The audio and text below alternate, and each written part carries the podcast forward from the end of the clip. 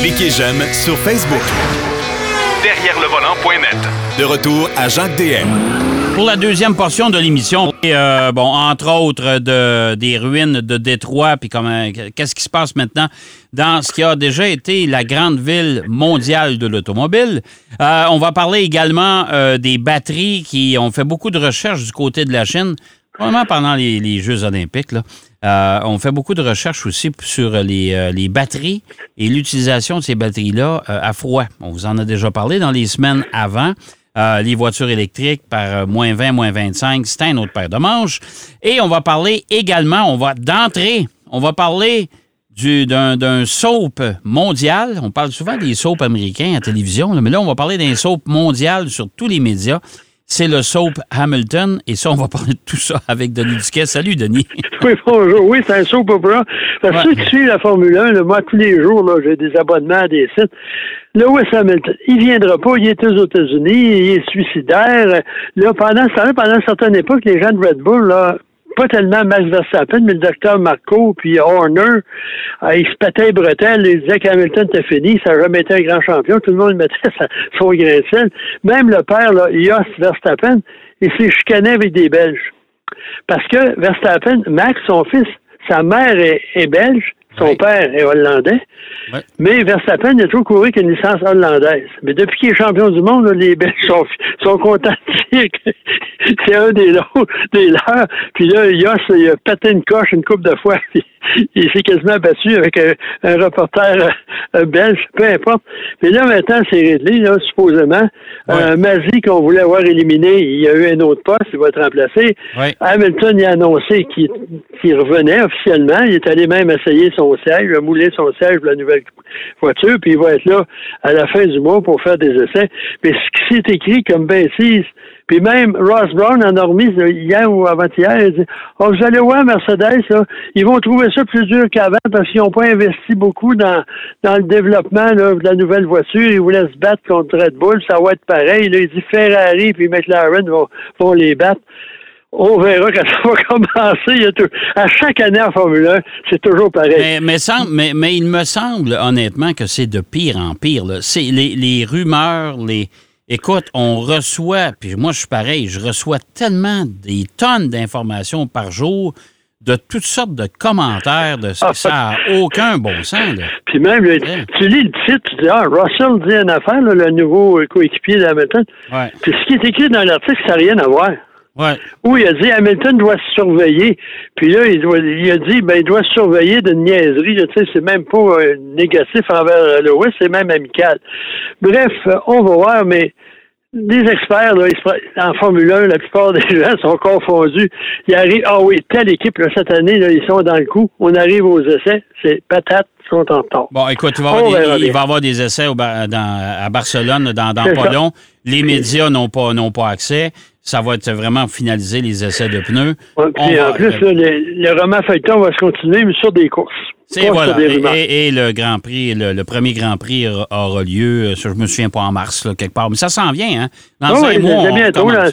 Ouais, ouais. Dans, dans un petit peu plus qu'un mois, on va commencer à avoir des, des voitures. Tout à fait. Bref, maintenant, on parlait de Détroit la semaine dernière, AMC, puis l'usine qui était en voie de. On avait prévu de la démolir. Et là, à Détroit, il y a, eu des une émeute magistrale en 67, il y a eu une soixantaine de morts, on a démoli 2000 maisons.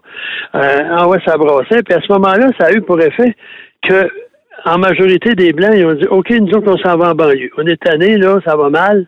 Euh, c'est une insurrection de, de, d'Afro-Américains, surtout. Et là, la ville est passée, au fil des années, de 1 800 000 habitants, Détroit même, parce que la grande banlieue de Détroit, c'est 4 millions, à 600 000. Et 600 000 personnes qui n'ont pas beaucoup d'argent. Ouais. Qu'à ce moment-là, la ville est prise avec des, des, des maisons inhabitées, squattées, des piqueries, des gens qui sont sur le BS en bonne partie, pas de leur faute. Donc, la- l'absence de revenus, avec ce qui devait arriver, c'est que la ville a fait faillite. Ouais. Puis, en plus, pour empirer les choses, les, gens qui sont partis, les compagnies, etc., quand ils ont mis la dans la porte, ils l'ont laissé à l'abandon. Ah, mais, moi, j'en revenais pas, moi, de, de- de toutes les années que je suis allé au Salon de l'Auto de Détroit, là, euh, particulièrement les premières années, puis ça fait un bout. Là, puis toi, tu es allé au Salon de l'Auto de Détroit bien avant moi. C'était pathétique de voir ça. Là. C'était, écoute, là, de, de voir autant de maisons abandonnées, placardées, brûlées, euh, des édifices complets au centre-ville, placardés, euh, squattés, comme tu disais, là, que les, les- tu sais, écoute, là, abandonnés là, ça avait aucun bon sens. là. Puis après 5 heures, il n'y a plus personne au centre-ville. Non. Le seul endroit où il y en avait, ce qu'il appelle Greektown. C'est une, une région où il y a beaucoup de restaurants où les gens pouvaient y aller.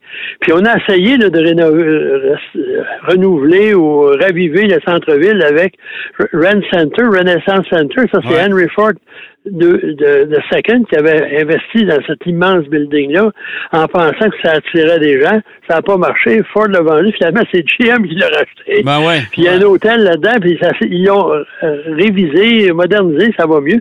Puis au centre-ville de Détroit, si vous googlez Détroit, là, tout ce que vous voyez, c'est ville perdue, ville abandonnée. Euh, puis là, ils montrent des photos d'usines, surtout celle de Packard sous de Baker, qui était encore là, qui était une grosse, immense usine, qui était abandonnée. Aussi, le- les quartiers généraux de, de General Motors, avant, c'était un gros édifice. Les autres qui sont partis, ils ont mis la clé dans la porte, puis bye-bye. Puis il y a beaucoup, beaucoup d'édifices de même qui ont, qui ont rien fait avec.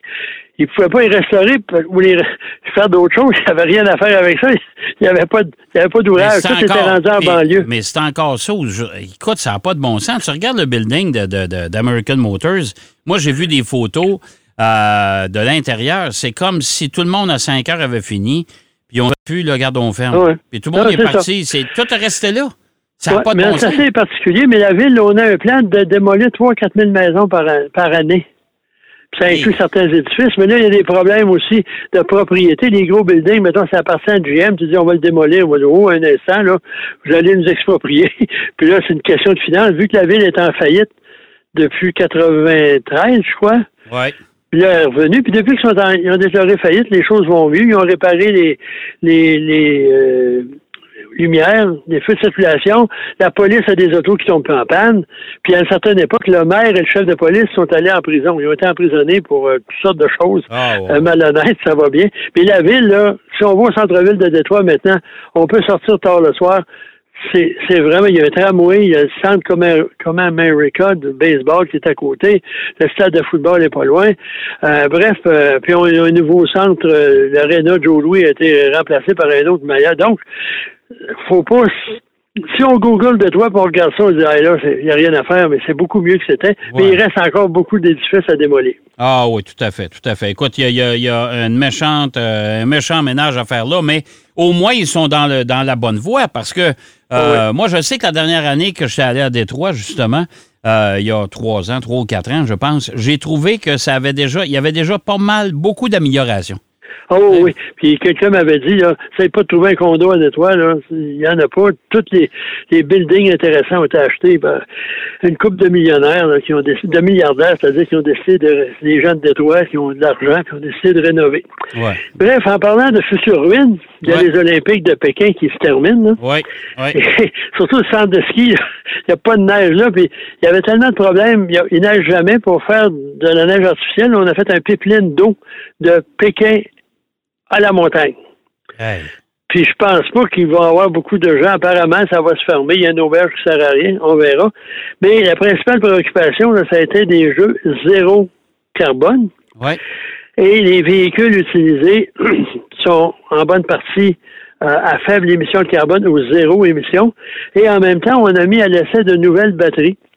Il y a plusieurs euh, universités, l'université de Penn State en Pennsylvanie, l'université aussi en Californie, qui ont on essaie de développer une nanotechnologie, puis aussi les batteries à état solide.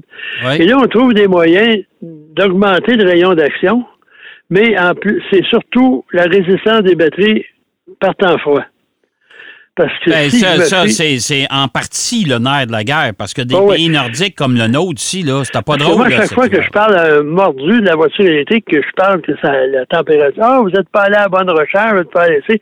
Mais ce que j'ai lu là, dans les rapports universitaires, quand il fait moins 25, ça baisse de 60 Ouais. dans les capacités de rayon d'action.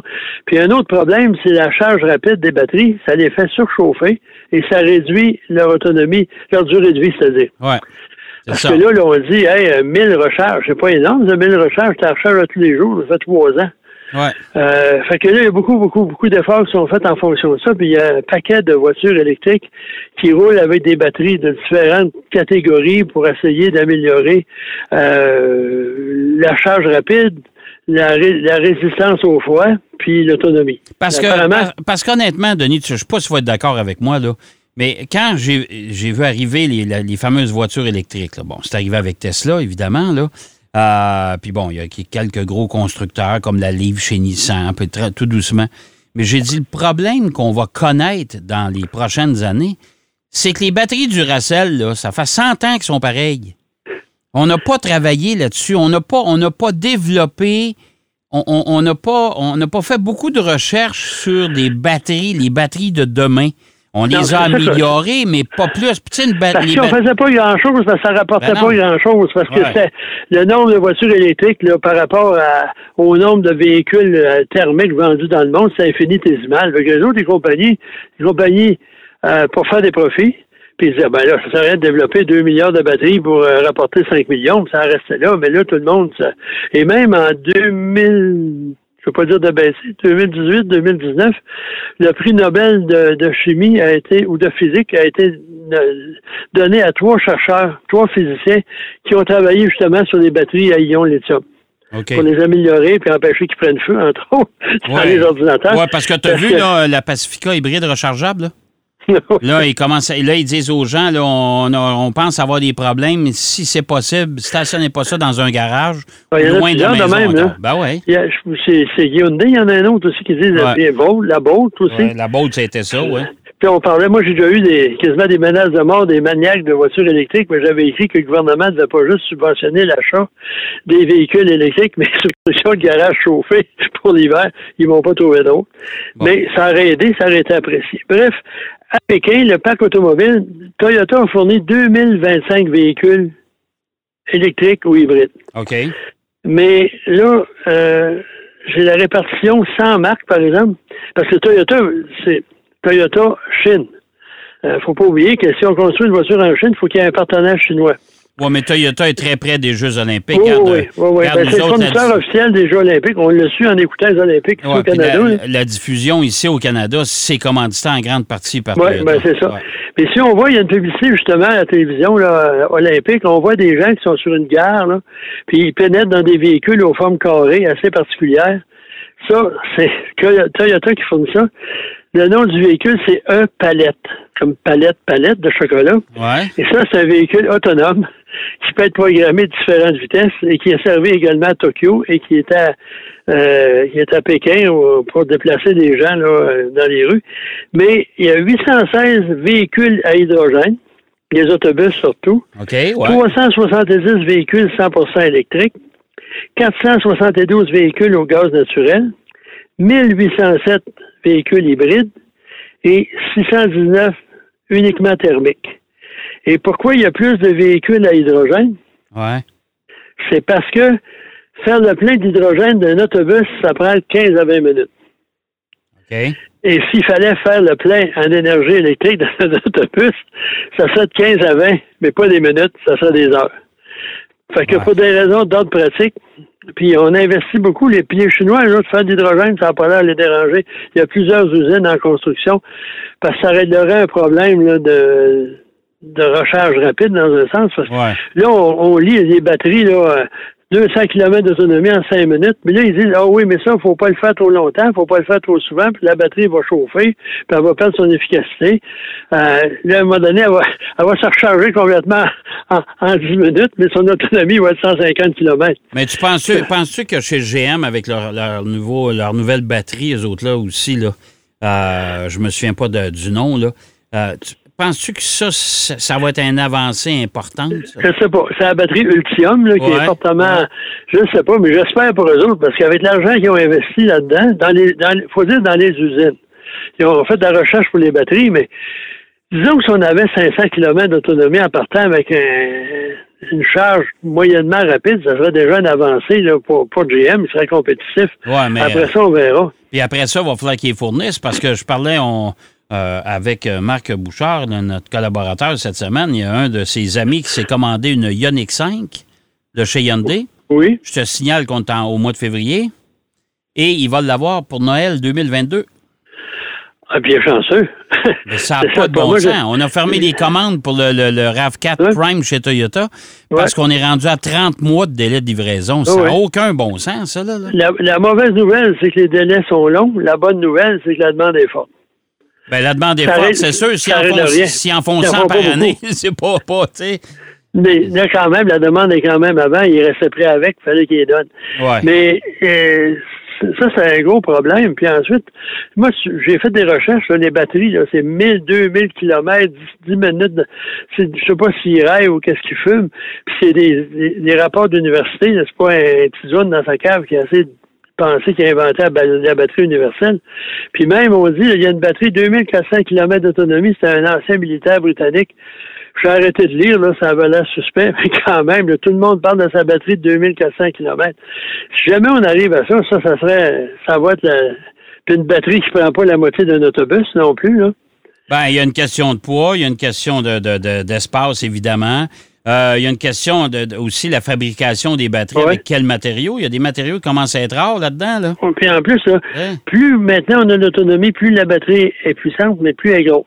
Ouais, c'est ça. Fait que là, si tu as une autonomie décente, tu te ramasses avec un poids. Le poids, là, je regardais un, euh, Motortrend, ils ont fait un match comparatif entre Ouais. les super voitures. Ouais. Et moi, j'aime ça, Motortrend. C'est des voitures de 450 forces avec des voitures de 900 chevaux. Ils comparent. Ouais.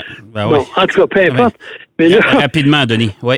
mais là, ils disent que la Mustang électrique, elle pèse 1200 livres de plus que la Mustang à essence. Fait que, Ben, c'est ça. on est- ça, ça va être une tendance forte qui s'en vient aussi. hein. Les autos vont, vont être plus lourdes. Oui, tout à fait. Hey, euh, mon cher Denis, merci infiniment.